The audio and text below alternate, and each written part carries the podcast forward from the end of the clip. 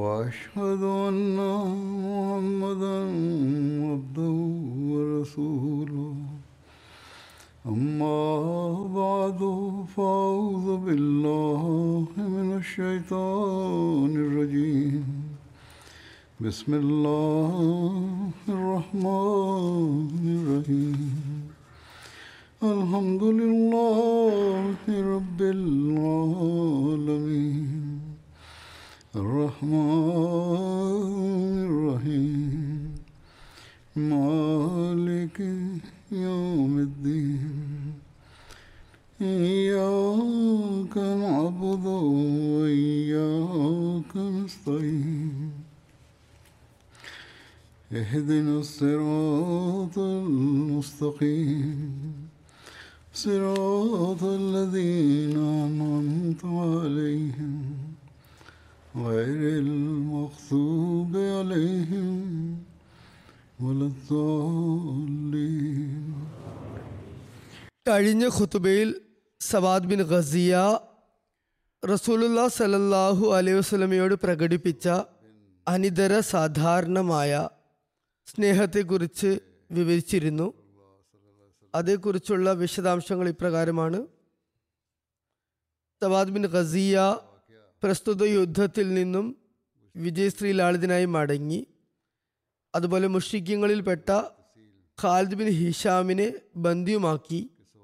ശേഷം റസൂലുള്ളാഹി സ്വല്ലല്ലാഹു അലൈഹി വസല്ലം അദ്ദേഹത്തെ ഖൈബർ യുദ്ധത്തിലെ യുദ്ധം മുതൽ ശേഖരിക്കുന്നതിനുള്ള മേൽനോട്ടം ഏൽപ്പിക്കുകയും ചെയ്തിരുന്നു. ചിലരുടെ അഭിപ്രായത്തിൽ പ്രസ്തുത സംഭവം ഹജത് സവാദ് ബിൻ ഗസിയയുടേതല്ല, മറിച്ച് സവാദ് ബിൻ അമ്രിൻ്റെതാണ്. എന്നാൽ ആ സംഭവം വ്യത്യസ്തമാണെന്ന് തോന്നുന്നു. മിക്ക ചരിത്ര ഗ്രന്ഥങ്ങളിലും അതുപോലെ ജീവചരിത്രങ്ങളിലും ഈ സംഭവം സവാദ് ബിൻ ഗസിയയുടെ പേരിൽ തന്നെയാണ് വന്നിട്ടുള്ളത്. ഹജത് മിർസ ബഷീർ അഹമ്മദ് സാബ് സീറത്ത് ഖാത്തുമുൻ നബീനിൽ ഈ സംഭവത്തെക്കുറിച്ച് ഇപ്രകാരം വിശദീകരിക്കുന്നു. അത് ഹിജ്റ രണ്ടാം വർഷം റമദാൻ പതിനേഴും വെള്ളിയാഴ്ച ആയിരുന്നു. ക്രിസ്തുവർഷപ്രകാരം അറുന്നൂറ്റി ഇരുപത്തി മൂന്ന് മാർച്ച് പതിനാലുമായിരുന്നു. പ്രഭാതത്തിൽ എഴുന്നേറ്റ് ആദ്യം തന്നെ നമസ്കാരം നിർവഹിക്കപ്പെട്ടു. തുടർന്ന് ഏകദൈവാരാധകർ തുറന്ന മൈതാനത്തിൽ പോയി ഏകനായ ദൈവത്തിനു മുമ്പിൽ സാഷ്ടാംഗം പ്രണമിച്ചു. ശേഷം റസൂലുള്ളാഹി സ്വല്ലല്ലാഹു അലൈഹി വസല്ലം ജിഹാദ് അഥവാ ധർമ്മസമരത്തെ സംബന്ധിച്ച് ഒരു പ്രഭാഷണം നിർവഹിച്ചു. അല്പം കഴിഞ്ഞ് കുറച്ച് നേരം വെളുത്തപ്പോൾ നബി തങ്ങൾ ഒരു അമ്പ് ചൂണ്ടി മുസ്ലിങ്ങളുടെ അണി ശരിയാക്കാൻ തുടങ്ങി, തഫ് ശരിയാക്കി തുടങ്ങി. സവാദ് എന്നു പേരുള്ള ഒരു സഹാബി അണിയിൽ നിന്നും മുൻകടന്ന് നിൽക്കുകയായിരുന്നു. തിരുനബി സല്ലല്ലാഹു അലൈഹി വസല്ലം അദ്ദേഹത്തോട് അമ്പ് ചൂണ്ടി പിറകോട്ട് നിൽക്കാൻ പറഞ്ഞു. എന്നാൽ അവിചാരിതമായി ആ അമ്പിൻ്റെ തടിഭാഗം അദ്ദേഹത്തിൻ്റെ നെഞ്ചിൽ തട്ടി. അദ്ദേഹം ധാർഷ്ട്യഭാവത്തിൽ പറഞ്ഞു, യാ റസൂലല്ലാഹ് സല്ലല്ലാഹു അലൈഹി വസല്ലം, താങ്കളെ അള്ളാഹു സത്യത്തോടും നീതിയോടും കൂടിയാണ് നിയുക്തനാക്കിയിട്ടുള്ളത്. എന്നാൽ താങ്കൾ അന്യായമായി എന്നെ അമ്പുകൊണ്ട് മർദ്ദിച്ചിരിക്കുന്നു. അള്ളാഹു ആണ് ഞാനിതിന് പ്രതികാരം വീട്ടുന്നതാണ്. സഹാബാക്കൾ അമ്പരന്നു പോയി, ആകെ പ്രയാസത്തിലായി. സവാദിന് ഇതെന്തു പറ്റി? എന്നാൽ റസൂലുള്ളാഹി സ്വല്ലല്ലാഹു അലൈഹി വസല്ലം വളരെ വാത്സല്യപൂർവ്വം പറഞ്ഞു, സവാദേ, താങ്കളും എന്നെ അമ്പുകൊണ്ട് അടിച്ചുകൊള്ളുക. തിരുനബി സല്ലല്ലാഹു അലൈഹി വസല്ലം എന്നിട്ട് തൻ്റെ മാറിടത്തു നിന്നും വസ്ത്രം നീക്കി. സവാദ് സ്നേഹാതിരേകത്താൽ മുന്നോട്ട് വന്ന് തിരുനബി സല്ലല്ലാഹു അലൈഹി വസല്ലമയുടെ മാറിടത്തിൽ ചുംബിച്ചു. റസൂലുള്ളാഹി സല്ലല്ലാഹു അലൈഹി വസല്ലം പുഞ്ചിരിച്ചുകൊണ്ട് പറഞ്ഞു, സവാദേ, ഇങ്ങനെ ചെയ്യാൻ താങ്കൾക്ക് എന്താണ് തോന്നിയത്? അദ്ദേഹം ഇടറിയ ശബ്ദത്തോടെ പറഞ്ഞു, യാ റസൂലല്ലാഹ്, ശത്രുക്കളുമായി മുഖാമുഖം ആയിരിക്കുന്നു. ഇവിടെ നിന്നും ജീവനോടെ മടങ്ങാൻ പറ്റുമോ എന്ന് യാതൊരു നിശ്ചയവുമില്ല. ഷഹാദത്ത് അഥവാ രക്തസാക്ഷിത്വം വരിക്കുന്നതിന് മുമ്പ് താങ്കളുടെ പുണ്യ ദേഹവുമായി എൻ്റെ ശരീരം സ്പർശിക്കണമെന്ന് ഞാൻ ആഗ്രഹിച്ചു. ഹസരത്ത് മുസ്ലിം മൗദ് റളിയല്ലാഹു അൻഹു തിരുനബി സല്ലല്ലാഹു അലൈഹി വസല്ലമയുടെ മരണത്തിന് തൊട്ടു മുമ്പായി ഇത്തരമൊരു സംഭവം അരങ്ങേറിയതായി പരാമർശിക്കുകയുണ്ടായി. അതായത് ബദർ യുദ്ധവേളയിലല്ല, മറിച്ച് തിരുനബിയുടെ മരണത്തിന് അടുത്ത സമയത്ത് ഇതിനോട് സാമ്യമുള്ള ഒരു സംഭവം നടന്നതായി വിവരിച്ചു പറഞ്ഞു. റസൂലുള്ളാഹി സ്വല്ലല്ലാഹു അലൈഹി വസല്ലമയുടെ ദേഹവിയോഗം സമീപസ്ഥമായപ്പോൾ തിരുനബി സ്വഹാബാക്കളെ വിളിച്ചുകൂട്ടി എന്നിട്ട് പറഞ്ഞു, നോക്കൂ, നിങ്ങളെപ്പോലെ തന്നെ ഞാനും ഒരു മനുഷ്യൻ മാത്രമാണ്. നിങ്ങളുടെ അവകാശങ്ങളെ സംബന്ധിച്ച് എന്നിൽ നിന്നും വല്ല വീഴ്ചയും വന്നു കാണാം. ഞാൻ നിങ്ങളിൽ ആർക്കെങ്കിലും വല്ല നഷ്ടവും വരുത്തിയെന്നും വരാം. അതുകൊണ്ട് ഞാൻ അള്ളാഹുവിന് മുമ്പാകെ ഹാജരാക്കപ്പെടുമ്പോൾ നിങ്ങൾ അത്തരം വാദവുമായി എനിക്കെതിരെ വരാതിരിക്കാൻ ഞാൻ നിങ്ങളോട് പറയുന്നത്, നിങ്ങളിൽ ആർക്കാണോ ഞാൻ മുഖേന വല്ല നഷ്ടവും ഭവിച്ചിട്ടുള്ളത്, ഈ ലോകത്ത് വെച്ച് തന്നെ അവർ എന്നിൽ നിന്നും നഷ്ടപരിഹാരം നേടട്ടെ. സഹാബാക്കൾക്ക് റസൂലുള്ളാഹി സ്വല്ലല്ലാഹു അലൈഹി വസല്ലമയോടുണ്ടായിരുന്ന സ്നേഹാനുരാഗങ്ങൾ കണക്കിലെടുത്താൽ ഈ വാക്കുകൾ അവരുടെ നെഞ്ചകങ്ങളിൽ കഠാര പോലെ കുത്തിത്തറച്ചിരിക്കുമെന്ന് ഊഹിക്കാവുന്നതല്ലേ ഉള്ളൂ. അവരുടെ ഹൃദയങ്ങളിൽ എത്രമാത്രം നൊമ്പരം ഉളവായി കാണും. അപ്രകാരം തന്നെ സംഭവിക്കുകയും ചെയ്തു. അവരെല്ലാവരും ശോകാദ്രരായി. അവരുടെ കണ്ണുകൾ ഈറനണിഞ്ഞു. അവർക്ക് ശബ്ദമിടറിത്തുടങ്ങി. എന്നാൽ ഒരു സഹാബി എഴുന്നേറ്റ് വന്നിട്ട് പറഞ്ഞു, യാ റസൂലല്ലാ, താങ്കൾ പറഞ്ഞു ഞാൻ കാരണം ആർക്കെങ്കിലും വല്ല നഷ്ടവും ഭവിച്ചെങ്കിൽ അയാൾ അതിനുള്ള പ്രതികാരം എന്നിൽ നിന്നും നേടട്ടെ എന്ന്. ആയതിനാൽ ഞാൻ അങ്ങയിൽ നിന്നും ഒരു പ്രതികാരം നേടാൻ ആഗ്രഹിക്കുന്നു. റസൂലുള്ളാഹി സ്വല്ലല്ലാഹു അലൈഹി വസല്ലം പറഞ്ഞു, പെട്ടെന്ന് തന്നെ പറയുക, താങ്കൾക്ക് ഞാൻ കാരണം എന്തു നഷ്ടമാണ് ഉണ്ടായിട്ടുള്ളത്? ആ സഹാബി പ്രകാരം വാചാലനായി, യാ റസൂലല്ലാഹ്, അന്നൊരു യുദ്ധത്തിൻ്റെ വേളയിൽ താങ്കൾ അണി ശരിയാക്കുമ്പോൾ അങ്ങയുടെ കൈമുട്ട് എൻ്റെ പുറത്ത് തട്ടി. താങ്കൾ ഒരു സഫിൽ നിന്നും മറ്റൊരു സഫിലേക്ക് മുന്നോട്ട് പോകുകയായിരുന്നു. അതിനിടയിലാണ് അത് സംഭവിച്ചത്. ആ സമയത്ത് അങ്ങയുടെ കൈമുട്ട് എൻ്റെ പുറത്ത് തട്ടിയിരുന്നു. ഞാൻ ഇന്ന് അതിന് പകരം ചോദിക്കാൻ ആശിക്കുന്നു. സഹാബാക്കൾ വിവരിക്കുന്നു, അന്നേരം ഞങ്ങൾ കലിപൂണ്ട് വാളുകൾ ഊരി തുടങ്ങുകയായിരുന്നു. ഞങ്ങളുടെ കണ്ണുകളിൽ ചോര പൊടിയുന്നുണ്ടായിരുന്നു. തദവസരത്തിൽ റസൂലുള്ളാഹി സ്വല്ലല്ലാഹു അലൈഹി വസല്ലം ഞങ്ങൾക്ക് മുമ്പിൽ ഇല്ലായിരുന്നെങ്കിൽ ഞങ്ങൾ അദ്ദേഹത്തെ വെട്ടി നുറുക്കിയേനെ. എന്നാൽ റസൂലുള്ളാഹി സ്വല്ലല്ലാഹു അലൈഹി വസല്ലം തൻ്റെ പുറംഭാഗം അദ്ദേഹത്തിലേക്ക് തിരിക്കുകയാണ് ചെയ്തത്. എന്നിട്ട് പറഞ്ഞു, ശരി, പകരം വീട്ടിക്കൊള്ളുക. എന്നെയും അപ്രകാരം കൈമുട്ടുകൊണ്ട് തട്ടിക്കൊള്ളുക. ആ വ്യക്തി പറഞ്ഞു, യാ റസൂലല്ലാഹ്, ഇങ്ങനെയല്ല, താങ്കളുടെ കൈമുട്ട് എൻ്റെ പുറത്ത് തട്ടിയ സമയത്ത് എൻ്റെ പുറം നഗ്നമായിരുന്നു. ഇപ്പോൾ താങ്കളുടെ പുറത്ത് വസ്ത്രമുണ്ടല്ലോ. റസൂലുള്ളാഹി സ്വല്ലല്ലാഹു അലൈഹി വസല്ലം സഹാബാക്കളോടായി പറഞ്ഞു, എൻ്റെ പുറം ഭാഗത്ത് നിന്നും വസ്ത്രം മേൽപോട്ട് ഉയർത്തി പിടിക്കുക. ഇദ്ദേഹം ഇങ്ങനെ എന്നോടുള്ള പകരം വീട്ടട്ടെ. സഹാബാക്കൾ തിരുനബി സല്ലല്ലാഹു അലൈഹി വസല്ലമയുടെ പുറം ഭാഗത്തു നിന്നും വസ്ത്രം പൊക്കിയപ്പോൾ ആ സഹാബി വിറയാർന്ന ചുണ്ടുകളാലും കണ്ണുനീർ വാർത്തും മുന്നോട്ട് വന്നു. എന്നിട്ട് സ്നേഹവിവശനായി തിരുനബി സല്ലല്ലാഹു അലൈഹി വസല്ലമയുടെ നഗ്നമായ പുറത്ത് ഒരു ചുംബനം നൽകിക്കൊണ്ട് പറഞ്ഞു, യാ റസൂലല്ലാഹ്, ഈ ഒന്നിനും കൊള്ളാത്ത അടിമയായ ഞാൻ അങ്ങയോട് എന്ത് പ്രതികാരം ചെയ്യാനാണ്? അങ്ങ് ഞങ്ങൾക്ക് ചിന്തിക്കുമ്പോൾ തന്നെ വിറയലുണ്ടാക്കുന്ന സമയത്തെക്കുറിച്ച്, അതായത് തിരുനബിയുടെ മരണത്തെക്കുറിച്ച് അത് ആസന്നമായിരിക്കുന്നെന്ന് പറഞ്ഞപ്പോൾ ഞാൻ എൻ്റെ ചുണ്ടുകൾ എല്ലാ അനുഗ്രഹങ്ങളുടെയും സമ്മിളിത രൂപമാക്കി അള്ളാഹു മാറ്റിയ ഈ പുണ്യ ശരീരത്തെ ഒരിക്കലെങ്കിലും സ്പർശിക്കട്ടെ എന്ന് ആഗ്രഹിച്ചു. ആയതിനാൽ എൻ്റെ ഈ ലക്ഷ്യം പൂർത്തിയാക്കുന്നതിന് വേണ്ടി അന്ന് കൈമുട്ട് കൊണ്ടതിനെ ഞാനൊരു കാരണമാക്കി. അവസാനമായി അങ്ങയെ ഒന്ന് ചുംബിക്കണമെന്ന് ഞാൻ ആഗ്രഹിച്ചു. യാ റസൂലല്ലാഹ്, കൈമുട്ട് കൈമുട്ട് തട്ടുന്നതൊക്കെ വളരെ നിസ്സാരം. ഞങ്ങളുടെ സർവസ്വവും അങ്ങേക്ക് തെണ്ടമാണ്. അങ്ങയെ ചുംബിക്കാനുള്ള അവസരം കരഗതമാക്കാൻ എൻ്റെ മനസ്സ് ഒരു കാരണമെനഞ്ഞെന്ന് മാത്രം. ആ വ്യക്തിയെ അതുവരെ വധിക്കാൻ ഒരുങ്ങി നിന്ന സഹാബാക്കൾ, അവർ വളരെ കോപാകുലരായിരുന്നു. എന്നാൽ ഇയാളുടെ മനസ്സിൽ ഉണ്ടായിരുന്ന സംഗതി വേറെ എന്തോ ആയിരുന്നു എന്ന് അവർക്ക് ആ രംഗം കണ്ടപ്പോൾ മനസ്സിലായി. എന്നിട്ട് അവർ ഇപ്രകാരം പറയാൻ തുടങ്ങി, ശേഷം ഞങ്ങൾക്ക് എല്ലാവർക്കും ഞങ്ങളുടെ പ്രിയതമനെ ചുംബിക്കാനുള്ള അവസരം ഞങ്ങൾക്ക് എന്തുകൊണ്ട് കൈവന്നില്ല എന്ന് ഓർത്ത് തങ്ങളോട് തന്നെ സ്വയം ദേഷ്യം വന്നു. ഹസരത് മുസ്ലിം ഔദുല്ലാഹു പറയുന്നു, നമ്മുടെ നേതാവും വഴികാട്ടിയും അതായത് റസൂലുള്ളാഹി സ്വല്ലല്ലാഹു അലൈഹി വസല്ലം ആണ്. മറ്റെല്ലാ പ്രവാചകരെക്കാളും അനുപമമായ നിലയിൽ ഞങ്ങളുടെ ജീവിതത്തിൻ്റെ എല്ലാ മേഖലകളിലും മേഖലകൾക്കും വേണ്ടി ഉദാത്ത മാതൃക കാഴ്ചവെച്ചത്. ബദർ യുദ്ധത്തിലുണ്ടായിരുന്ന ലക്ഷണം അതായത് അടയാളം അല്ലെങ്കിൽ മുദ്രാവാക്യം എന്തായിരുന്നു എന്നതിനെക്കുറിച്ച് ഇപ്രകാരം വിവരിക്കപ്പെട്ടിരിക്കുന്നു. ഹസ്രത്ത് ഉർവ ബിൻ സുബൈറിൽ നിന്ന് നിവേദനം: യുദ്ധ ദിവസം മുഹജി മുഹാജിരിങ്ങളുടെ ലക്ഷണം യാ ബനി അബ്ദുറഹ്മാൻ എന്നായിരുന്നു. ഹസ്രജ് ഗോത്രക്കാരുടെ ലക്ഷണം യാ ബനി അബ്ദുല്ല എന്നും ഔസ് ഗോത്രക്കാരുടെ ലക്ഷണം യാ ബനി ഉബൈദുല്ല എന്നുമായിരുന്നു. തിരുനബി സല്ലല്ലാഹു അലൈഹി വസല്ലം തൻ്റെ കുതിരപ്പടയ്ക്ക് ഖൈലുള്ള, അള്ളാഹുവിൻ്റെ കുതിരപ്പട എന്നും പേര് നൽകിയിരുന്നു.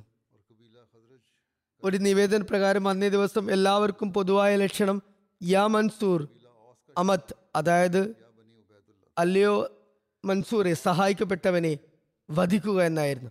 ഒരു നിവേദനത്തിൽ വന്നിട്ടുള്ളത് ബദർ യുദ്ധത്തിൽ മദീനയിലെ അൻസാറുകളുടെ ലക്ഷണം, ഞാൻ പറഞ്ഞു വന്നതുപോലെ അവരുടെ അടയാളം അല്ലെങ്കിൽ മുദ്രാവാക്യം അഹദ് എന്നായിരുന്നു. അത് നിശ്ചയിക്കപ്പെടാനുള്ള കാരണമുണ്ടായിരുന്നു. രാത്രിയുടെ കൂരിരുട്ടിൽ അല്ലെങ്കിൽ കൊടുമ്പിരി കൊണ്ട യുദ്ധത്തിന്റെ വേളയിൽ ഈ മുദ്രാവാക്യത്താൽ ഇവർ അൻസാരികളാണെന്ന് തിരിച്ചറിയപ്പെടാനായിരുന്നു അത്. അതുപോലെ മുഹാജിരിങ്ങളായ മുസ്ലിങ്ങളുടെ ലക്ഷണം അല്ലെങ്കിൽ മുദ്രാവാക്യം യാ ബനി അബ്ദുറഹ്മാൻ എന്നായിരുന്നു. റസൂലുള്ളാഹി സ്വല്ലല്ലാഹു അലൈഹി വസല്ലമയുടെ യുദ്ധസംബന്ധമായ മാർഗനിർദ്ദേശങ്ങളെക്കുറിച്ചുള്ള വിശദാംശങ്ങളാണ് ഇനിയുള്ളത്. റസൂലുള്ളാഹി സ്വല്ലല്ലാഹു അലൈഹി വസല്ലം അണികൾ നേരാക്കിയ ശേഷം സഹാബാക്കളെ അഭിസംബോധന ചെയ്തുകൊണ്ട് പറഞ്ഞു: ഞാൻ ആജ്ഞ നൽകുന്നതുവരെ നിങ്ങൾ ആക്രമണം തുടങ്ങരുത്. ശത്രുക്കൾ നിങ്ങളുടെ അടുത്തെത്തുമ്പോൾ അമ്പെയ്ത് അവരെ പിന്നോട്ട് ആക്കണം. കാരണം ദൂരത്തേക്കുള്ള അമ്പെയ്ത്ത് പലപ്പോഴും വ്യർത്ഥമാകാറാണുള്ളത്. അമ്പുകൾ അങ്ങനെ പാഴാകുകയാണ് ചെയ്യാറ്. അതുപോലെ ശത്രുക്കൾ വളരെ അടുത്തെത്തിയാൽ മാത്രമേ വാൾ പ്രയോഗം നടത്താവൂ. റസൂലുള്ളാഹി സ്വല്ലല്ലാഹു അലൈഹി വസല്ലമയുടെ ഒരു പ്രഭാഷണത്തെക്കുറിച്ച് പ്രകാരം വന്നിരിക്കുന്നു: ജിഹാദിൻ അഥവാ ധർമ്മസമരത്തെക്കുറിച്ച് ഉദ്ബോധിപ്പിച്ചും ക്ഷമ കൈക്കൊള്ളാൻ ഉപദേശിച്ചും കൊണ്ട് റസൂലുള്ളാഹി സ്വല്ലല്ലാഹു അലൈഹി വസല്ലം സഹാബാക്കളെ അഭിസംബോധന ചെയ്തുകൊണ്ട് ഇപ്രകാരം പറഞ്ഞു: ആപൽ ഘട്ടത്തിൽ ക്ഷമ കൈക്കൊള്ളുമ്പോൾ അള്ളാഹു പ്രയാസങ്ങളെ ദൂരീകരിക്കുകയും ദുഃഖങ്ങളിൽ നിന്ന് മോചനം ഏകുകയും ചെയ്യുന്നു. മറ്റൊരിടത്ത് റസൂലുള്ളാഹി സ്വല്ലല്ലാഹു അലൈഹി വസല്ലമയുടെ പ്രസ്തുത പ്രഭാഷണത്തെക്കുറിച്ച് ഇപ്രകാരം വന്നിരിക്കുന്നു: തിരുനബി സല്ലല്ലാഹു അലൈഹി വസല്ലം ആദ്യം അള്ളാഹുവിനെ ഹംദും ഹംദു ചൊല്ലി അള്ളാഹുവിനെ വാഴ്ത്തുകയും പ്രകീർത്തിക്കുകയും ചെയ്ത ശേഷം പറഞ്ഞു: ഞാൻ നിങ്ങളെ അള്ളാഹു ഉത്ബോധിപ്പിച്ച കാര്യത്തെ തൊട്ട് ഉത്ബോധിപ്പിക്കുകയും അള്ളാഹു വിലക്കിയ കാര്യത്തെ തൊട്ട് വിലക്കുകയും ചെയ്യുന്നു. മഹാനും ആദരവടിയവനുമായ അള്ളാഹു നിങ്ങളെ സത്യം മുറുകെ പിടിക്കാൻ കൽപ്പിക്കുന്നു. അവൻ സത്യത്തെ ഇഷ്ടപ്പെടുന്നു. സൽക്കർമ്മികൾക്ക് തൻ്റെ സവിധത്തിൽ ഉന്നത സ്ഥാനവും നൽകുന്നു. സത്യത്തോടുകൂടി അവർ സംവദിക്കുകയും സത്യത്തോടെ അവർ പരസ്പരം മുന്നേറാൻ ശ്രമിക്കുകയും ചെയ്യുന്നു. നിങ്ങളിപ്പോൾ സത്യത്തിൻ്റെ പല ഘട്ടങ്ങളിൽ ഒരു ഘട്ടത്തിലാണുള്ളത്. ആ ഘട്ടത്തിൽ അള്ളാഹുവിന് സ്വീകാര്യാർഹരാകുക അവൻ്റെ പ്രീതിക്ക് വേണ്ടി പ്രവർത്തിക്കുന്നവർ മാത്രമാണ്. ദുർഘട ഘട്ടത്തിൽ ക്ഷമ കൈക്കൊണ്ടാൽ അള്ളാഹു ദുഃഖങ്ങളെ ദൂരീകരിക്കുന്നു. അതുപോലെ വ്യഥകളിൽ നിന്നും മോചനവുമേകുന്നു. പരലോകത്ത് അതുണ്ടെങ്കിലേ വിജയിക്കുകയുള്ളൂ. അതായത് ക്ഷമ പ്രകടിപ്പിച്ചാൽ മാത്രം. നിങ്ങൾക്കിടയിൽ അള്ളാഹുവിൻ്റെ പ്രവാചകൻ നിലവിലുണ്ട്. അവൻ നിങ്ങളെ താക്കീത് ചെയ്യുകയും നിങ്ങൾ അള്ളാഹുവിനോട് ലജ്ജ കാണിക്കണമെന്ന് കൽപ്പിക്കുകയും ചെയ്യുന്നു. അവൻ്റെ നീരസത്തിന് ഹേതുവാകുന്ന നിങ്ങളുടെ ഒരു കാര്യവും അവന് മുമ്പാകെ വെളിപ്പെടുത്താ വെളിപ്പെടാതിരിക്കട്ടെ. അള്ളാഹു പറയുന്നു: ലമഖ്തുല്ലാഹി അക്ബറു മിൻ മഖ്തിക്കും അൻഫുസക്കും. അള്ളാഹുവിൻ്റെ നീരസം നിങ്ങളുടെ പരസ്പരമുള്ള നീരസത്തെക്കാൾ വളരെ വലുതാണ്. നിങ്ങൾക്ക് അവൻ തൻ്റെ ഗ്രന്ഥത്തിൽ നൽകിയ കൽപ്പനകളിലേക്ക് നിങ്ങൾ കണ്ണോടിക്കുവിൻ. അവൻ നിങ്ങൾക്ക് സ്വദൃഷ്ടാന്തങ്ങൾ കാണിച്ചു. അവമാനശേഷം അവർ അവൻ നിങ്ങൾക്ക് അന്തസ്സേകി. ദൈവത്തിൻ്റെ കോന്തല അവൻ നിങ്ങളിൽ സംപ്രീതനാകുമാറ് മുറുകെ പിടിക്കുക. നിങ്ങൾ നിങ്ങളുടെ നാഥനിൽ നിന്നുള്ള പരീക്ഷണത്തിൽ വിജയിക്കുക. അപ്രകാരം അവൻ്റെ കാരുണ്യത്തിനും പാപപൊറുതിക്കും നിങ്ങൾ അർഹരാകുന്നതാണ്. അവൻ്റെ വാഗ്ദാനം സത്യപൂർണമാണ്. അവൻ്റെ വാക്കുകൾ സത്യസന്ധമാണ്. അവൻ്റെ ശിക്ഷ തീവ്രതയേറിയതാണ്. സ്വയം ജീവിക്കുന്നതിനും മറ്റുള്ളവരെ നിലനിർത്തുന്നവനുമായ അവന് അള്ളാഹുവിനൊപ്പമാണ് നിങ്ങൾ ഉള്ളത്. അവനോട് നമ്മൾ നമ്മുടെ വിജയത്തിനായി പ്രാർത്ഥിക്കുന്നു, അവൻ്റെ കോന്തല മുറുകെ പിടിക്കുന്നു, അവനിൽ തന്നെ ഭരമേൽപ്പിക്കുന്നു, അവനിലേക്ക് തന്നെ മടങ്ങുന്നതുമാണ്. അള്ളാഹു നമുക്കും എല്ലാ മുസ്ലിങ്ങൾക്കും പുറത്തു തരട്ടെ. ഇതാണ് അതേക്കുറിച്ചുള്ള വിശദാംശങ്ങൾ. യുദ്ധത്തിൽ ചിലരെ വധിക്കുന്നതും റസൂലുള്ളാഹി സ്വല്ലല്ലാഹു അലൈഹി വസല്ലം തടഞ്ഞിരുന്നു. അതേക്കുറിച്ച് ഇപ്രകാരം വന്നിരിക്കുന്നു. ഹസത്ത് ഇബിൻ അബ്ബാസ് വിവരിക്കുന്നു, തിരുനബി സല്ലല്ലാഹു അലൈഹി വസല്ലം ബദർ യുദ്ധവേളയിൽ സ്വഹാബാക്കളോട് ഇപ്രകാരം പറഞ്ഞു: ബനു ഹാഷിം ഗോത്രക്കാരും അതുപോലെ മറ്റു ചിലരും ഖുറൈശികളോടൊപ്പം നിർബന്ധ സാഹചര്യത്തിലാണ് വന്നത്, അല്ലാതെ അവർക്ക് സ്വന്തമായി ഇഷ്ടമല്ല നമ്മോട് യുദ്ധം ചെയ്യാൻ എന്ന് എനിക്ക് അറിവ് ലഭിച്ചിരിക്കുന്നു. അതുകൊണ്ട് യുദ്ധവേളയിൽ നിങ്ങൾ അവരാരെയെങ്കിലും അതുപോലെ ബനു ഹാഷിമുകാരെ ആരെയെങ്കിലും കാണുകയാണെങ്കിൽ അവർ വധിക്കരുത്. അബുൽ ബഖ്തരിയെ കണ്ടാൽ അദ്ദേഹത്തെ വധിക്കരുത്. അതുപോലെ റസൂലുള്ളാഹി സ്വല്ലല്ലാഹു അലൈഹി വസല്ലമയുടെ പിതൃവ്യനായ അബ്ബാസ് ഇബ്നു അബ്ദുൽ മുത്തലിബിനെ കണ്ടാൽ അദ്ദേഹത്തെയും വധിക്കരുത്. കാരണം ഇവരെല്ലാം ഖുറൈശികളോടൊപ്പം സമ്മർദ്ദത്താൽ വന്നതാണ്. ഹദത്ത് ഇബിൻ അബ്ബാസ് വിവരിക്കുന്നു, ഹദത്ത് അബു ഹുസൈഫ ബിൻ ഉത്തുബ പറയുന്നു, ഞങ്ങൾ പിതാക്കളെയും മക്കളെയും സഹോദരങ്ങളെയും വധിക്കുകയും അബ്ബാസിനെ വെറുതെ വിടുകയും ചെയ്യണമെന്നോ? അള്ളാഹു ആണ്, അബ്ബാസിനെ കണ്ടാൽ ഞാൻ അവനെ തീർച്ചയായും വാളാൽ വധിക്കുന്നതാണ്. നിവേദകൻ പറയുന്നു, ഈ വിവരം റസൂലുള്ളാഹി സ്വല്ലല്ലാഹു അലൈഹി വസല്ലമക്ക് ലഭിച്ചപ്പോൾ തിരുനബി സല്ലല്ലാഹു അലൈഹി വസല്ലം ഉമർ ബിൻ ഖത്താബിനോട് പറഞ്ഞു, ഏ അബു ഹഫ്. ഹസ്രത്ത് ഉമർ പറയുന്നു, അള്ളാഹു ആണ്, എന്നെ അന്ന് ആദ്യമായിട്ടായിരുന്നു അബു ഹഫ്സ് എന്ന വിളിപ്പേരെടുത്ത് തിരുനബി സല്ലല്ലാഹു അലൈഹി വസല്ലം അഭിസംബോധന ചെയ്തത്. തിരുനബി തുടർന്ന് പറഞ്ഞു, അള്ളാഹുവിൻ്റെ റസൂലിൻ്റെ പിതൃവ്യനെ വാളാൽ വധിക്കുമെന്നോ? ഹസ്രത്ത് ഉമർ പറഞ്ഞു, അല്ലയോ റസൂലുള്ളാഹി സ്വല്ലല്ലാഹു അലൈഹി വസല്ലം, അയാളുടെ തല കൊയ്യാൻ എനിക്ക് അനുമതി നൽകിയാലും. അതായത് മുനാഫിക്കത്ത് അഥവാ കപടവിശ്വാസം പ്രകടിപ്പിച്ച അബു ഹുസൈഫെ തുടർന്ന് പറയുന്നു, അള്ളാഹു ആണ്, അവൻ അതായത് അബു ഹുസൈഫ കപടവിശ്വാസം പ്രദർശിപ്പിച്ചിരിക്കുന്നു. അബു ഹുസൈഫ പിന്നീട് പറയുമായിരുന്നു, അന്ന് ഞാൻ പറഞ്ഞ ആ വാക്കുകൾ കാരണത്താൽ എനിക്ക് എപ്പോഴും അസ്വസ്ഥതയിൽ കഴിച്ചു കൂടേണ്ടി വന്നു. ഷഹാദത്ത് മുഖേന അതിനുള്ള പ്രായശ്ചിത്തം ആകുന്നത് വരെ, രക്തസാക്ഷിത്വം വരെ ഞാൻ ഭയന്നായിരുന്നു കഴിച്ചു കൂട്ടിയത്. ഹദത്ത് അബു ഹുസൈഫ ഒടുവിൽ യമാമ യുദ്ധത്തിൽ ഷഹീദാകുകയുണ്ടായി. ഹദത്ത് മിർസ ബഷീർ അഹമ്മദ് സാബ് എഴുതുന്നു, റസൂലുള്ളാഹി സ്വല്ലല്ലാഹു അലൈഹി വസല്ലം സഹാബാക്കളെ അഭിസംബോധന ചെയ്തുകൊണ്ട് ഇപ്രകാരം പറഞ്ഞു: കാഫിറിങ്ങളുടെ സൈന്യത്തിൽ പങ്കെടുത്ത ചിലർ തങ്ങളുടെ സ്വേച്ഛയാ ഈ ദൗത്യത്തിൽ വന്നു ചേർന്നവരല്ല, മറിച്ച് ഖുറൈശി പ്രമാണിമാരുടെ സമ്മർദ്ദത്തിന് വഴങ്ങി വന്നവരാണ്. മനസ്സാൽ അവർ നമ്മുടെ ശത്രുക്കളല്ല. അതുപോലെ ആ സൈന്യത്തിൽ ചേർന്ന മറ്റു ചിലരുണ്ട്, അവർ മക്കയിൽ നമ്മുടെ ആപൽഘട്ടത്തിൽ നമ്മോട് മാന്യമായി പെരുമാറിയവരാണ്. അവരുടെ ഔദാര്യത്തിന് പ്രത്യുപകാരം ചെയ്യേണ്ടത് നമ്മുടെ കടമയാണ്. അവർ മക്കയിൽ മുസ്ലിങ്ങളോട് മാന്യത കാണിച്ചവരാണ്. ആയതിനാൽ അത്തരം ആരെങ്കിലും ഒരു മുസ്ലിമിന് മുന്നിൽ വന്നുപെട്ടാൽ അവരെ യാതൊരു വിധത്തിലും പ്രയാസപ്പെടുത്തരുത്. തിരുനബി സല്ലല്ലാഹു അലൈഹി വസല്ലം പ്രത്യേകമായ നിലയിൽ ആദ്യഘട്ടത്തിൽ അബ്ബാസ് ബിൻ അബ്ദുൽ മുത്തലിബിനെയും രണ്ടാം ഘട്ടത്തിൽ അബുൽ ബഖ്തരിയെയും പേരെടുത്ത് പറഞ്ഞു. അതുപോലെ അവരെ വധിക്കുന്നതിൽ നിന്ന് വിലക്കി. അവർ മുസ്ലിങ്ങളുടെ പ്രയാസങ്ങൾ അകറ്റാൻ ശ്രമിച്ചവരായിരുന്നു എന്ന കാരണത്താലാണ് അപ്രകാരം വിലക്ക് ഏർപ്പെടുത്തിയത്. എന്നാൽ പരിതസ്ഥിതികൾ വളരെ പ്രതികൂലമായി ഭവിച്ചു. അങ്ങനെ അബുൽ ബഖ്തരി വധിക്കപ്പെടുന്നതിൽ നിന്നും രക്ഷപ്പെട്ടില്ല. എന്നാൽ തിരുനബി സല്ലല്ലാഹു അലൈഹി വസല്ലം തന്നെ വധിക്കരുത്, അത് വിലക്കിയിരിക്കുന്നു എന്ന് അദ്ദേഹത്തിന് മരണത്തിന് മുമ്പാകെ അറിയാൻ സാധിച്ചിരുന്നു. ചരിത്രത്തിൽ വന്നിരിക്കുന്നു, അനന്തരം റസൂലുള്ളാഹി സ്വല്ലല്ലാഹു അലൈഹി വസല്ലം ചായ്പിൽ പോയി വീണ്ടും ദുആയിൽ വ്യാപൃതനായി. തിരുനബിക്ക് വേണ്ടി തയ്യാറാക്കിയ സ്ഥലമായിരുന്നു അത്. ഹദത്ത് അബൂബക്കറും കൂടെ ഉണ്ടായിരുന്നു. ചായ്പിന് ചുറ്റും സാദ് ബിൻ മുആദിന്റെ നേതൃത്വത്തിൽ അൻസാരിങ്ങളുടെ ഒരു സൈന്യവും പാറാവിന് നിയുക്തരായിരുന്നു. ഹദത്ത് ഇബ്നു അബ്ബാസ് വിവരിക്കുന്നു, നബി സല്ലല്ലാഹു അലൈഹി വസല്ലം ബദർ ദിവസം ഒരു വലിയ കൂടാരത്തിലായിരുന്നു. തിരുനബി സല്ലല്ലാഹു അലൈഹി വസല്ലം പറഞ്ഞു, അല്ലാഹുമ്മ ഇന്നി അൻഷുദുക വാദക വവാദക അല്ലാഹുമ്മ ഇൻ ശിഅത ലൻ തുഅബദ ബഅദൽ യൗം. അല്ലാഹുവേ, ഞാൻ നിന്റെ വാഗ്ദാനത്തെയും പ്രതിജ്ഞയെയും തൊട്ട് സത്യം ചെയ്യുന്നു. അല്ലയോ എൻ്റെ നാഥ, നീ തന്നെ മുസ്ലിങ്ങളുടെ നാശം ആഗ്രഹിച്ചാൽ പിന്നെ ഇന്നേക്ക് ശേഷം നിന്നെ ആരാധിക്കുവാനായി ആരും ഉണ്ടാകില്ല. അത് പറഞ്ഞതും ഹസരത്ത് അബൂബക്കർ റളിയല്ലാഹു അൻഹു തിരുനബിയുടെ കൈ പിടിച്ചു. എന്നിട്ട് പറഞ്ഞു, അള്ളാഹുവിൻ്റെ റസൂലേ, ഒന്ന് മതിയാക്കിയാലും താങ്കൾ തൻ്റെ നാഥനോട് ദുആ ചെയ്യുന്നതിൽ വളരെ ആധിക്യം കാണിച്ചിരിക്കുന്നു. തിരുനബി സല്ലല്ലാഹു അലൈഹി വസല്ലം മാർച്ചട്ട അണിഞ്ഞിരുന്നു. തിരുനബി സല്ലല്ലാഹു അലൈഹി വസല്ലം പടച്ചട്ട അണിഞ്ഞത് അണിഞ്ഞ് കൂടാരത്തിൽ നിന്ന് ഇറങ്ങുമ്പോൾ ഇപ്രകാരം ചൊല്ലുന്നുണ്ടായിരുന്നു: സയ്യുഹ്സമുൽ ജംഉ വയുവല്ലൂന ദുബർ ബലിസ്സാഅതു മൗഇദുഹും വസ്സാഅതു അദ്ഹാ വമർ. താമസിയാതെ ഇവരെല്ലാവരും പരാജിതരായി പുറംതിരിഞ്ഞോടുന്നതാണ്. ഈ ഒരു നിമിഷത്തെക്കുറിച്ചായിരുന്നു ഭയപ്പെടുത്തിക്കൊണ്ടിരുന്നത്. ഈ നിമിഷം വളരെ തീവ്രവും കൈപ്പേറിയതുമാണ്. ഹജരത് അബ്ദുല്ലാ ബിൻ അബ്ബാസ് പറയുന്നു, ഹജരത് ഉമർ ബിൻ ഖത്താബ് എന്നോട് നിവേദനം ചെയ്തു, ബദർ ദിവസം റസൂലുള്ളാഹി സ്വല്ലല്ലാഹു അലൈഹി വസല്ലം മുശ്രിക്കുകളെ നോക്കുമ്പോൾ അവർ ആയിരം പേരുണ്ടായിരുന്നു.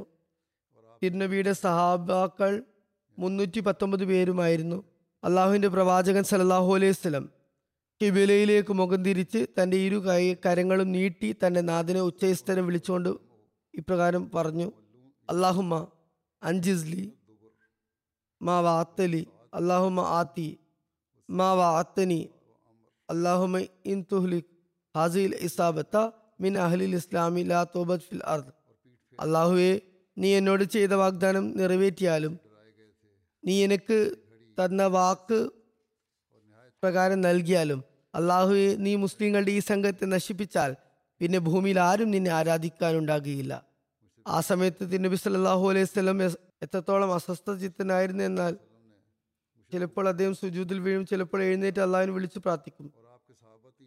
തിരുനബിയുടെ ചുമലിൽ നിന്ന് പുതപ്പ് താഴേക്ക് വീണുകൊണ്ടേയിരുന്നു. ഹദരത്ത് അബൂബക്കർ അത് എടുത്ത് തിരുനബിയെ പൊതിപ്പിച്ചു കൊണ്ടിരിക്കുകയും ചെയ്തു. ഹദരത്ത് അലി പറയുന്നു, യുദ്ധത്തിനിടയിൽ വെച്ച് ഞാൻ റസൂലുള്ളാഹി സ്വല്ലല്ലാഹു അലൈഹി വസല്ലമയെ കുറിച്ച് ചിന്താകലനാകുമ്പോഴൊക്കെ തന്നെ തിരുനബിയുടെ ചായ്പിനടുത്തേക്ക് ഓടുമായിരുന്നു. അബൂബക്കർ വന്ന് റസൂലുള്ളാഹി സ്വല്ലല്ലാഹു അലൈഹി വസല്ലമയുടെ പിറകിൽ നിന്നും ചേർത്ത് പിടിച്ചു. എന്നിട്ട് പറഞ്ഞു, അല്ലയോ അള്ളാഹുവിൻ്റെ പ്രവാചക പ്രവാചകരെ, താങ്കളുടെ നാഥനോടുള്ള ദീനരോധനത്തോടെയുള്ള ദുആ തന്നെ താങ്കൾക്ക് മതിയായതാണ്. അവൻ താങ്കളോട് ചെയ്ത വാഗ്ദാനം തീർച്ചയായും പൂർത്തിയാക്കുന്നതാണ്. അപ്പോൾ ഒരു ആയത്തിറങ്ങി, ഇദ് തസ്തഗീസുന റബ്ബക്കും ഫസ്തജാബ ലക്കും ഫസ്തജാബ ലക്കും ഇന്നി മുമിദ്ദുക്കും ബി അൽഫി മിനൽ മലായിക്കത്തി മുർദിഫീൻ. താങ്കൾ താങ്കളുടെ നാഥനോട് വിലപിച്ചു പ്രാർത്ഥിച്ച സമയം താങ്കളുടെ ദീനവിലാപം അവൻ സ്വീകരിച്ചു. ഞാൻ തീർച്ചയായും നിനക്ക് ആയിരം നിരനിരകളായ മലക്കുകളാൽ സഹായമെത്തിക്കും എന്ന വാഗ്ദാനം അവൻ പൂർത്തിയാക്കി. അപ്രകാരം അള്ളാഹു മലക്കുകൾ മുഖേന തിരുനബിയെ സഹായിച്ചു. ഇത് സഹീഹ് മുസ്ലിമിൻ്റെ നിവേദനമാണ്. ഈ സംഭവത്തെ ഹസ്രത്ത് മിർസ ബഷീർ അഹമ്മദ് സാബ് തൻ്റെ ഗ്രന്ഥത്തിൽ ഇപ്രകാരം വിവരിക്കുന്നു.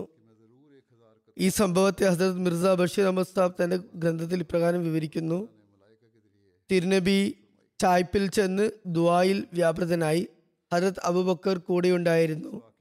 ചായ്പിന് ചുറ്റും അൻസാറുകളുടെ ഒരു സംഘം സാദ് ബിൻ മുആസിൻ്റെ നേതൃത്വത്തിൽ പാറാവിന് നിൽക്കുന്നുണ്ടായിരുന്നു. അല്പസമയത്തിന് ശേഷം യുദ്ധമൈതാനത്തിൽ നിന്നും ഒരു ബഹളം കേൾക്കുമാറായി. ഖുറൈശികളുടെ സൈന്യം കടന്നാക്രമണം നടത്തിയതായി മനസ്സിലാക്കാൻ സാധിച്ചു. ആ സമയത്ത് റസൂലുള്ളാഹി സ്വല്ലല്ലാഹു അലൈഹി വസല്ലം വളരെ ശോകാർദ്രനായ നിലയിൽ അള്ളാഹുവിൻ്റെ സമക്ഷത്തിൽ കൈകൾ നീട്ടിക്കൊണ്ട് ദുആ ചെയ്യുകയായിരുന്നു. വളരെ അസ്വസ്ഥചിത്തനായിക്കൊണ്ട് പറയുകയായിരുന്നു, അല്ലാഹുമ്മ ഇന്നി അൻഷുദക അഹദക വ വാദക അല്ലാഹുമ്മ ഇൻ തഹ്ലിക് ഹാദിൽ ഇസാബത്ത മിൻ അഹ്ലിൽ ഇസ്ലാമി ലാ തൗബത് ഫിൽ അർദ്. അല്ലയോ എൻ്റെ നാഥ അല്ലാഹുവേ, നീ നിൻ്റെ വാഗ്ദാനങ്ങൾ പൂർത്തിയാക്കിയാലും അല്ലയോ എൻ്റെ യജമാന പ്രഭു, മുസ്ലിങ്ങളുടെ ഈ സംഘം ഇന്ന് ഈ മൈതാനത്തിൽ നശിക്കപ്പെട്ടാൽ ലോകത്ത് നിന്നെ പൂജിക്കുന്ന ആരും തന്നെ ബാക്കിയുണ്ടാകുകയില്ല. ആ സമയത്ത് തിരുനബി സല്ലല്ലാഹു അലൈഹി വസല്ലം എത്രത്തോളം അസ്വസ്ഥചിത്തനായിരുന്നു എന്നാൽ ചിലപ്പോൾ സുജൂദിൽ വീഴുമായിരുന്നു, ചിലപ്പോൾ എഴുന്നേറ്റ് നിന്ന് അള്ളാഹുവിനെ ഉച്ചസ്ഥനെ വിളിക്കുമായിരുന്നു. തിരുനബിയുടെ പുതപ്പ് ഇടയ്ക്കിടെ തിരുനബിയുടെ ചുമലിൽ നിന്നും താഴേക്ക് വീഴുമായിരുന്നു. ഹജരത്ത് അബൂബക്കർ അത് എടുത്തെടുത്ത് തിരുനബിയെ പുതപ്പിക്കുമായിരുന്നു. ഹജരത്ത് അലി പറയുന്നു, യുദ്ധം നടക്കവേ എനിക്ക് റസൂലുള്ളാഹി സ്വല്ലല്ലാഹു അലൈഹി വസല്ലമയെ കുറിച്ചുള്ള ചിന്ത ഉണ്ടാകുമ്പോഴൊക്കെ ഞാൻ തിരുനബിയുടെ ചായ്പിനകത്തേക്ക് ഓടി നോക്കുമായിരുന്നു പോകുമായിരുന്നു. എന്നാൽ ഞാൻ അവിടെ ചെന്ന് നോക്കുമ്പോഴൊക്കെ തിരുനബി സല്ലല്ലാഹു അലൈഹി വസല്ലം സുജൂദിൽ കിടന്ന് വിലപിക്കുന്നതായിരുന്നു കണ്ടിരുന്നത്. തിരുനബി ഇങ്ങനെ ചൊല്ലുന്നതായി ഞാൻ കേട്ടിരുന്നു, യാ ഹയ്യു യാ ഖയ്യൂം, യാ ഹയ്യു യാ ഖയ്യൂം. അതായത്, അല്ലയോ എൻ്റെ ജീവൽ ദൈവമേ, അല്ലയോ എൻ്റെ ജീവദായകനായ യജമാന. തിരുനബിയുടെ ആ അവസ്ഥ കണ്ട് അബൂബക്കർ പരിഭ്രാന്തനാകുമായിരുന്നു. ചിലപ്പോൾ നിയന്ത്രണാതീതനായി പറയുമായിരുന്നു, യാ റസൂലല്ലാഹ്, എൻ്റെ മാതാപിതാക്കൾ അങ്ങേക്ക് തേണ്ടമാകട്ടെ, താങ്കൾ പരിഭ്രമിക്കാതിരിക്കൂ, അള്ളാഹു തൻ്റെ വാഗ്ദാനം നിശ്ചയമായും പാലിക്കുന്നതാണ് അള്ളാഹു തൻ്റെ വാഗ്ദാനം നിശ്ചയമായും പാലിക്കുന്നതാണ് എന്നാൽ ഒരു പേർഷ്യൻ ചൊല്ല് അർത്ഥവത്താകുന്ന നിലയായിരുന്നു തിരുനബി സല്ലല്ലാഹു അലൈഹി വസല്ലമയുടേത്. ആ ചൊല്ലിപ്രകാരമാണ്, ഹർ കെ ആരിഫ് തരസ് തർസാത്താർ. അതായത്, ദൈവപരിജ്ഞാനം വർദ്ധിക്കും തോറും ദൈവഭയവും വർദ്ധിക്കുന്നതാണ്. തിരുനബി സല്ലല്ലാഹു അലൈഹി വസല്ലം ദുആയിലും അതുപോലെ വിലാപത്തിലും മുഴുകിക്കൊണ്ടേയിരുന്നു. തവക്കുൽ എന്താണ് എന്നതിനെ വിശദീകരിച്ചുകൊണ്ട് ഹദരത്ത് മുസ്ലിം റളിയല്ലാഹു ഒരു സംഭവം ഇപ്രകാരം വിവരിക്കുന്നു, പറയുന്നു, റസൂലുള്ളാഹി സ്വല്ലല്ലാഹു അലൈഹി വസല്ലം ബദറിൽ വെച്ച് സഹാബാക്കളെ ക്രമീകരിച്ചു നിർത്തി. അതായത്, അവരെ അവരവരുടെ സ്ഥാനങ്ങളിൽ വിന്യസിച്ചു. ഇപ്രകാരം യുദ്ധം ചെയ്യണമെന്ന് ഉപദേശിച്ചു. അതിനുശേഷം ഒരു ഏറുമാടത്തിൽ ചെന്ന് ദുആ ചെയ്യാൻ തുടങ്ങി. അല്ലാതെ സഹാബാക്കളെ മദീനയിൽ ഉപേക്ഷിച്ച് അവിടെ ചെന്ന് പ്രാർത്ഥനാ നിരതനാകുകയല്ല ചെയ്തത്. മറിച്ച് സഹാബാക്കളുമൊത്ത് യുദ്ധസ്ഥലത്തെത്തി. പിന്നെ അവരെ യുദ്ധത്തിന് വേണ്ടി ക്രമീകരിച്ചു. തുടർന്ന് അവർക്ക് ഉപദേശ നിർദ്ദേശങ്ങളൊക്കെ നൽകി. ശേഷം ഏറുമാടത്തിൽ ചെന്ന് ദുആ ചെയ്യാൻ തുടങ്ങുകയാണ് ഉണ്ടായത്. ഈ തവക്കുലാണ്, ദൈവത്തിലുള്ള സമർപ്പണമാണ് കൈക്കൊള്ളേണ്ടത്. അതായത്, ഭൗതികോപാധികളും ഉപയുക്തമാക്കണം. മനുഷ്യൻ പറ്റുന്നത്ര പ്രയത്നിച്ചുകൊണ്ട് പരിശ്രമിക്കണം. ശേഷം ദുആയിൽ ഏർപ്പെടുകയാണ് വേണ്ടത്. അതിനെയാണ് തവക്കുൽ എന്ന് പറയുന്നത്.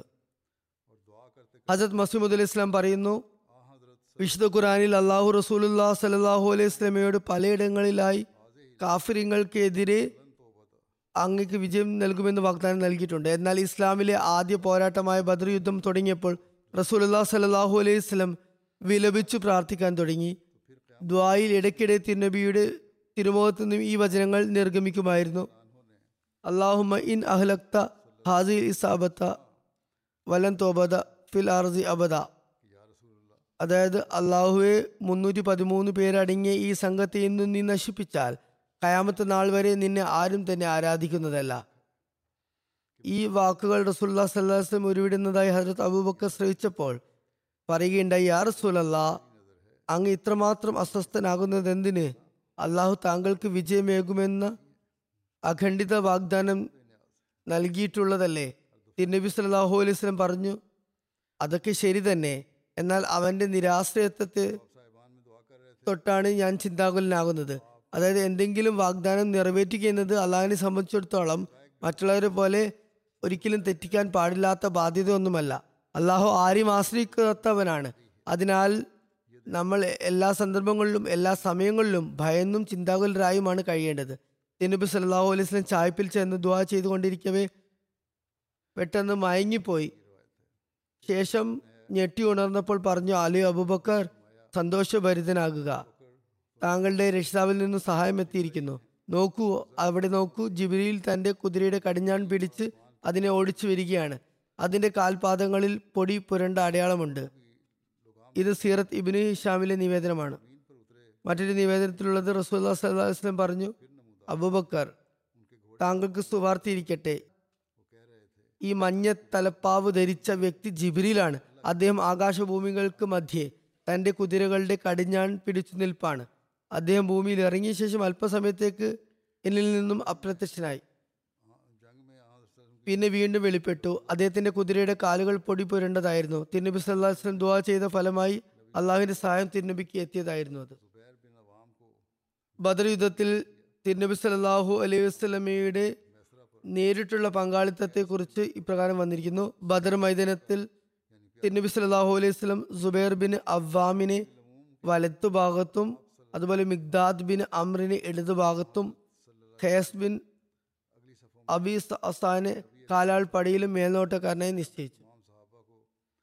സൈന്യത്തിന്റെ പൊതുവിലുള്ള നേതൃത്വം നബി കരീം സല്ലല്ലാഹു അലൈഹി വസല്ലം തിരുമേനിയുടെ കയ്യിൽ തന്നെയായിരുന്നു. തിരുമേനി സല്ലല്ലാഹു അലൈഹി വസല്ലം മുൻഭാഗത്തുള്ള അണികളിലായിരുന്നു നിലകൊണ്ടിരുന്നത്. നബി തിരുമേനി സല്ലല്ലാഹു അലൈഹി വസല്ലം സഹാബാക്കളോട് തന്റെ നിർദ്ദേശങ്ങൾക്കനുസരിച്ച് നീങ്ങാൻ നിർദ്ദേശിച്ചു. താൻ മുന്നിൽ ആകാത്തത് വരെ ആക്രമണം നടത്തരുത് എന്ന് തിരുനബി നിർദ്ദേശം നൽകിയിട്ടുണ്ട്.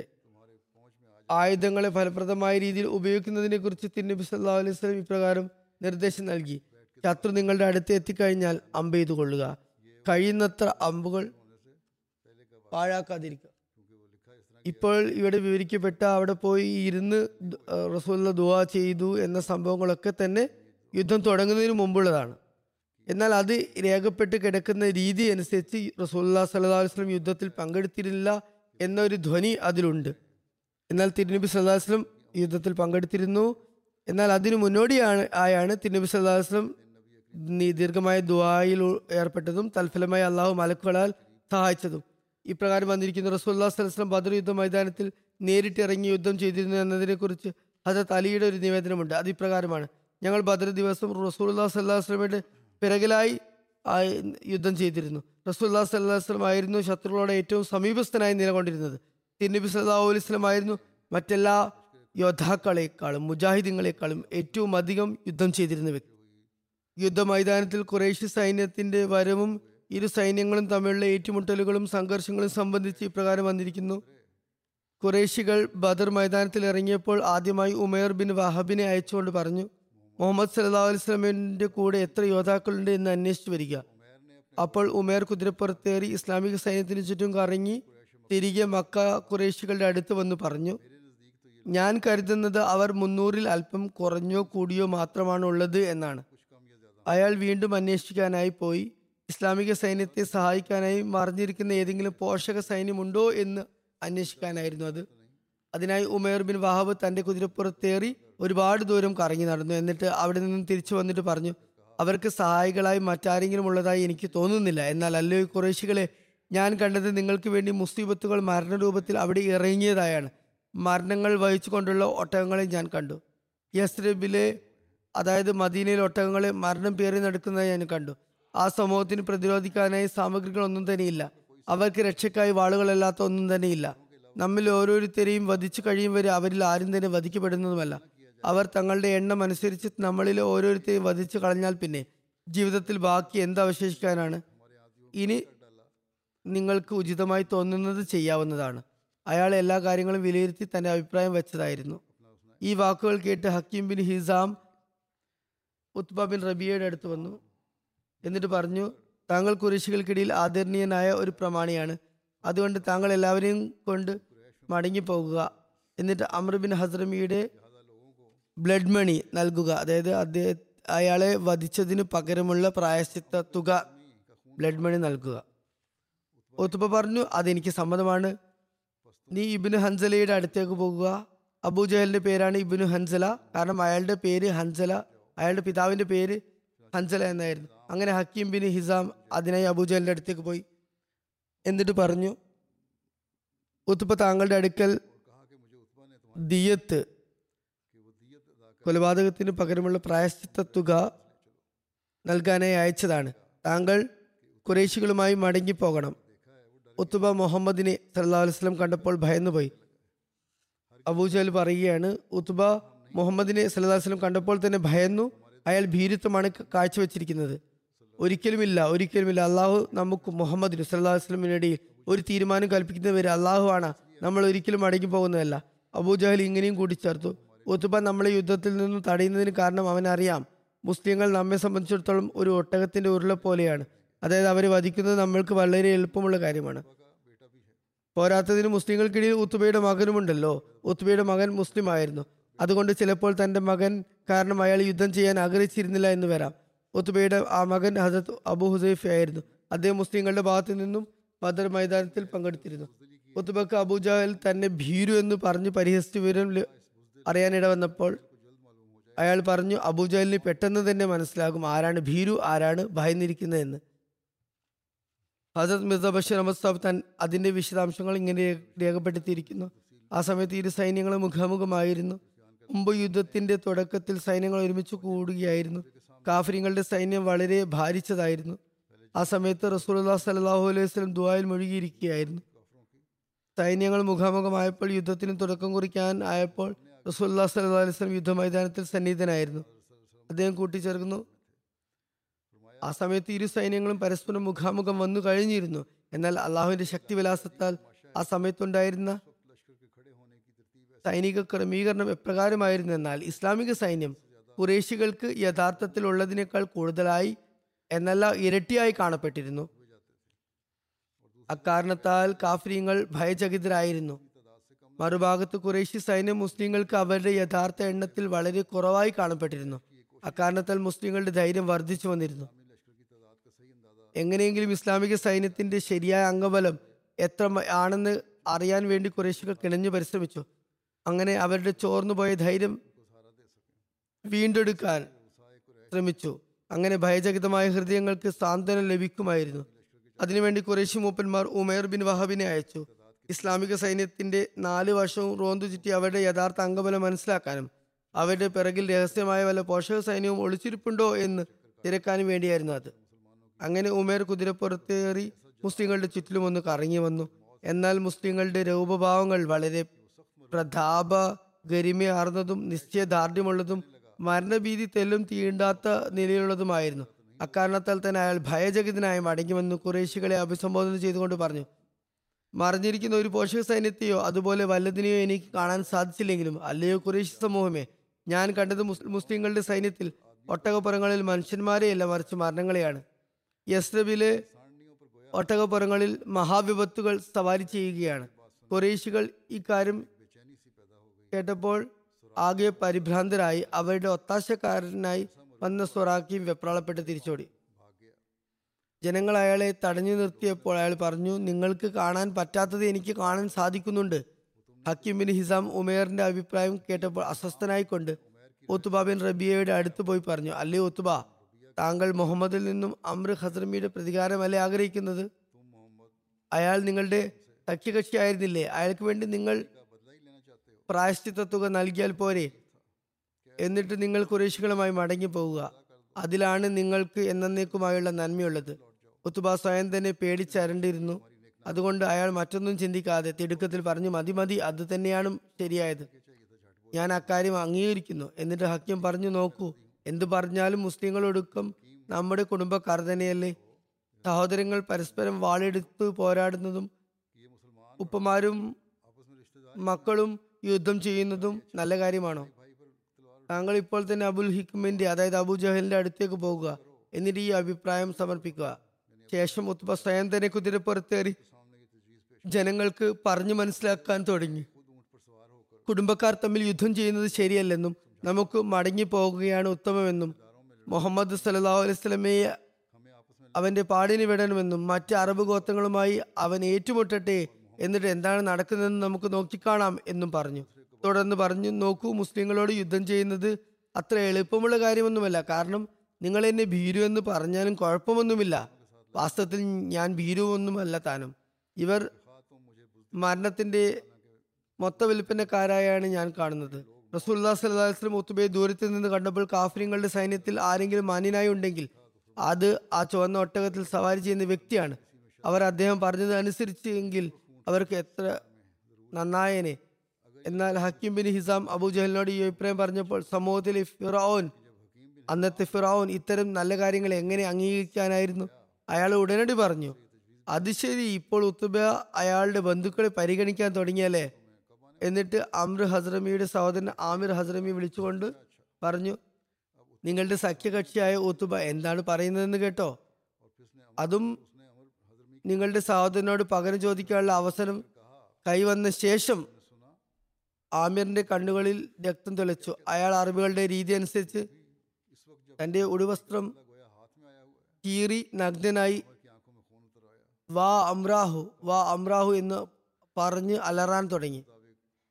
അതായത് അഹോ കഷ്ടം, എൻ്റെ സഹോദരൻ്റെ പ്രതികാരം നടക്കാതെ പോയി, ഈ എൻ്റെ സഹോദരൻ്റെ പ്രതികാരം നടക്കാതെ പോയിരിക്കുന്നു. മരുഭൂമിയിൽ മാറ്റൊലിക്കൊണ്ട ആ ശബ്ദം ഖുറേഷി സൈന്യങ്ങളുടെ നെഞ്ചകങ്ങളിൽ ശത്രുതയുടെ തീ നാളങ്ങൾ ജ്വലിപ്പിച്ചു. അങ്ങനെ യുദ്ധത്തിൻ്റെ തീകുണ്ടം മുഴുശക്തിയോടെ കത്തി ജ്വലിക്കാൻ തുടങ്ങി. അതിനുശേഷം യുദ്ധം തുടങ്ങി. ബാക്കി വിശദാംശങ്ങൾ പിന്നീട് വിവരിക്കുന്നതാണ്.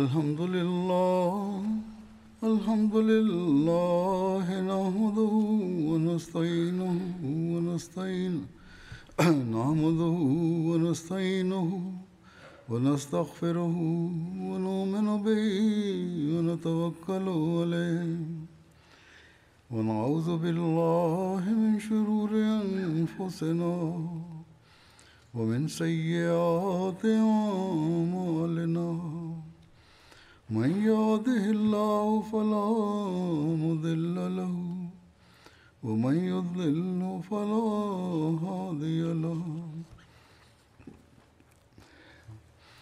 വനഷ്ഹദു അൻ ലാ ഇലാഹ ഇല്ലല്ലാഹു വനഷ്ഹദു അന്ന മുഹമ്മദൻ അബ്ദുഹു വറസൂലുഹു.